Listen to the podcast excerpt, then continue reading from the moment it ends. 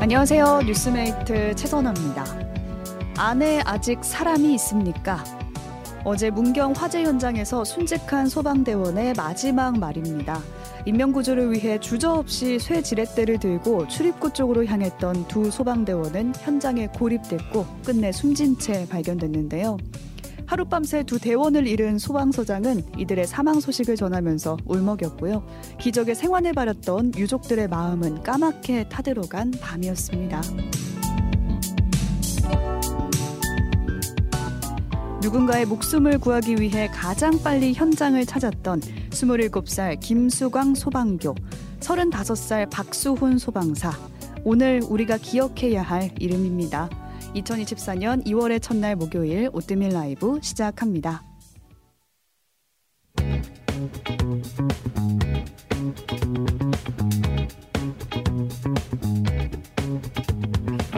네, 오늘 본 뉴스 나눠주실 분 신혜림 PD, 조석영 PD 나와 계세요. 안녕하세요. 뉴스 번역기 시리얼의 신혜림 PD. 뉴스 자판기 조세현 PD입니다. 네, 제가 오프닝으로 가져온 뉴스는 많이들 보신 그 소방관 두 소방관을 앗아간 화재의 소식인데요. 네. 제이 스페셜님이 너무 안타깝습니다. 음. 바로 네. 보내주셨어요. 어제 저녁에 경북 문경의 4층짜리 육가공 공장에서 불이 났는데 굉장히 큰 불이었거든요. 맞아요. 네. 이게 13시간 만에 꺼졌어요. 근데 이 과정에서 소방대원 두 명이 건물 내부에 고립이 됐고 숨지는 일이 발생을 했습니다. 근데 나중에 나온 기사로 보니까 두 사람이 주민 신고를 받고 가장 먼저 음. 현장에 도착했던 둘이었대요. 근데 직원들이 이제 대피하는 걸 보고 혹시 내부에도 사람이 있을까 해서 들어갔는데 이게 생각보다 너무 빨리 불이 번지면서 아. 건물이 붕괴됐습니다. 그래가지고 이제 사람이 더 있으니까 하고 이제 음. 물어보고 있는 것 같아서 들어갔다가 이제 변을 그쵸. 당한 그 사연이 전해졌죠. 그러니까 불이 이렇게 빨리 번진 게 샌드위치 패널 때문이라고 음. 기사가 또, 나왔는데 또 지난번에 그 서천 시장 화재 네. 때도 이제 대형 화재 때마다 문제로 지적되는 바로 그 샌드위치 패널입니다. 그러니까 빠지지 않고 항상 등장하는 인, 인물도 아니고 뭐라 그래야 돼요? 자재예요. 그쵸. 외장재가 샌드위치 패널로 되어 있어서 이번에도 금세 건물 전체로 불이 번졌다고 하거든요. 근데 화재가 진압된 후의 모습을 보니까 이미 그 패널은 다 사라졌고요. 다 타서 건물 자체가 종이장처럼 음. 구겨진 상태였거든요.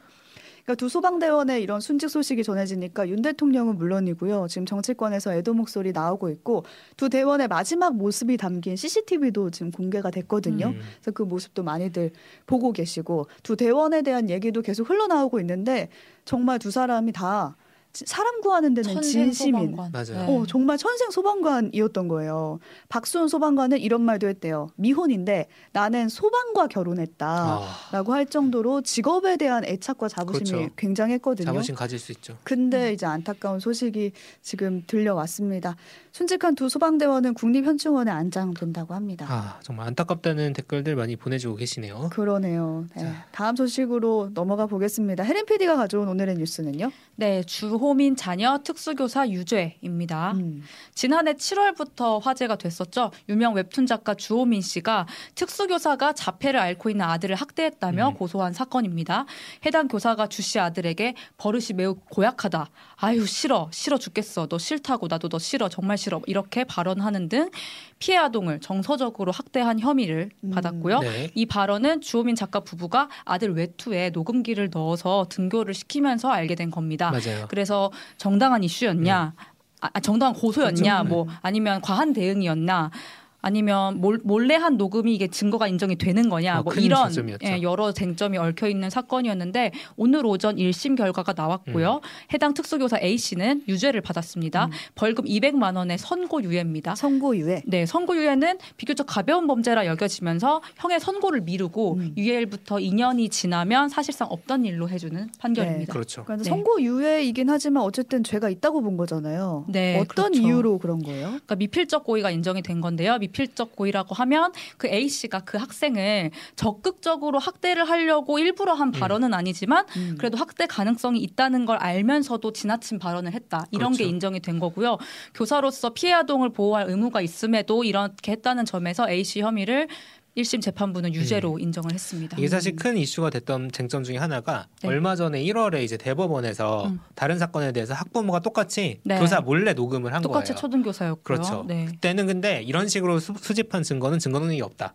그래서 네. 증거 채택이 안 돼 버리니까 대법에서 안 됐어요. 그렇죠. 대법원에서 네. 그렇게 나와 버리니까 사실 어 녹음을 몰래 한 거는 증거 능력이 없으면 이제 그럼 무죄 나오는 건가?라는 음. 생각들 을 다들 했던 거죠. 그렇죠. 그런데 이번 사건에서 증거 능력이 인정이 되면서 네. 지금 교원 단체가 굉장히 크게 반발하고 있습니다. 그렇죠. 뭐 교원 단체 되게 여러 종류잖아요. 음. 교총 있고 전교조도 있고 초등교사 노조도 있는데 이 모든 교원 단체들이 재판 결과에 유감을 표했고요. 음. 또 이제 경기도 학교였잖아요. 임태희 경기도 교육감도 현장의 특수성을 충분히 고려하지 못한 판결이라는 입장을 냈습니다. 감내하기 힘든 상황을 참아가며 버텨온 교사의 동의를 받지 않고 몰래 녹음한 게 법적 증거로 인정되면 교육 활동은 위축될 음. 수밖에 없다 음, 이렇게 말을 지금 뭐 했어요. 교원 네. 단체들 반응 보면 아무것도 하지 말라는 거냐부터 음, 시작해서 네. 굉장히 격한 반응들이 나오고 있어요. 네. 이후에 주호민 작가의 입장은 어땠는지 궁금해요. 이 사건이 장애 부모와 특수교사의 대립 으로 음. 비춰지지 않길 바란다고 밝혔고요.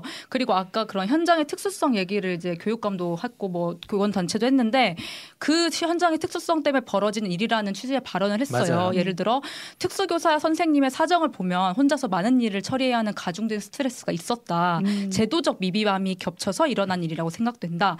그래서 학교나 교육청에서 마땅한 해결책을 제시해야 했는데 여러 제소, 개, 제도 개선이 음. 필요하다라고 하면서 근본적인 문제는 학교와 교육청에 있다 는 음. 취지의 발언을 했습니다. 했습니다. 네. 뭐 저희도 사실 특수교사 모셔서 관련된 인터뷰 듣기도 하고 했었는데. 네. 이제 그 이후로 여러 가지 대책이 나왔지만 얼마나 반영이 됐는지 좀 봐야 될 것 같고요. 음. 네. 일단 주호민 작가 같은 경우에는 이제 이 여름에 논란이 되고 음. 그동안 되게 침묵을 침묵을 지켜왔었는데 했었죠. 오늘 9시 그러니까 잠시 후죠. 네. 개인 방송을 통해서 이제 지금까지 있었던 일들을 조금 얘기를 하겠다라고 밝힌 상황입니다. 네. 네. 어떤 얘기를 할까 궁금한데 아무쪼록 우리가 서로 좀 이해했으면 좋겠다라는 음. 생각은 듭니다. 네. 지금까지 오늘 본 뉴스들 살펴봤습니다. 신혜림 PD, 조석영 PD 수고하셨습니다. 감사합니다. 감사합니다.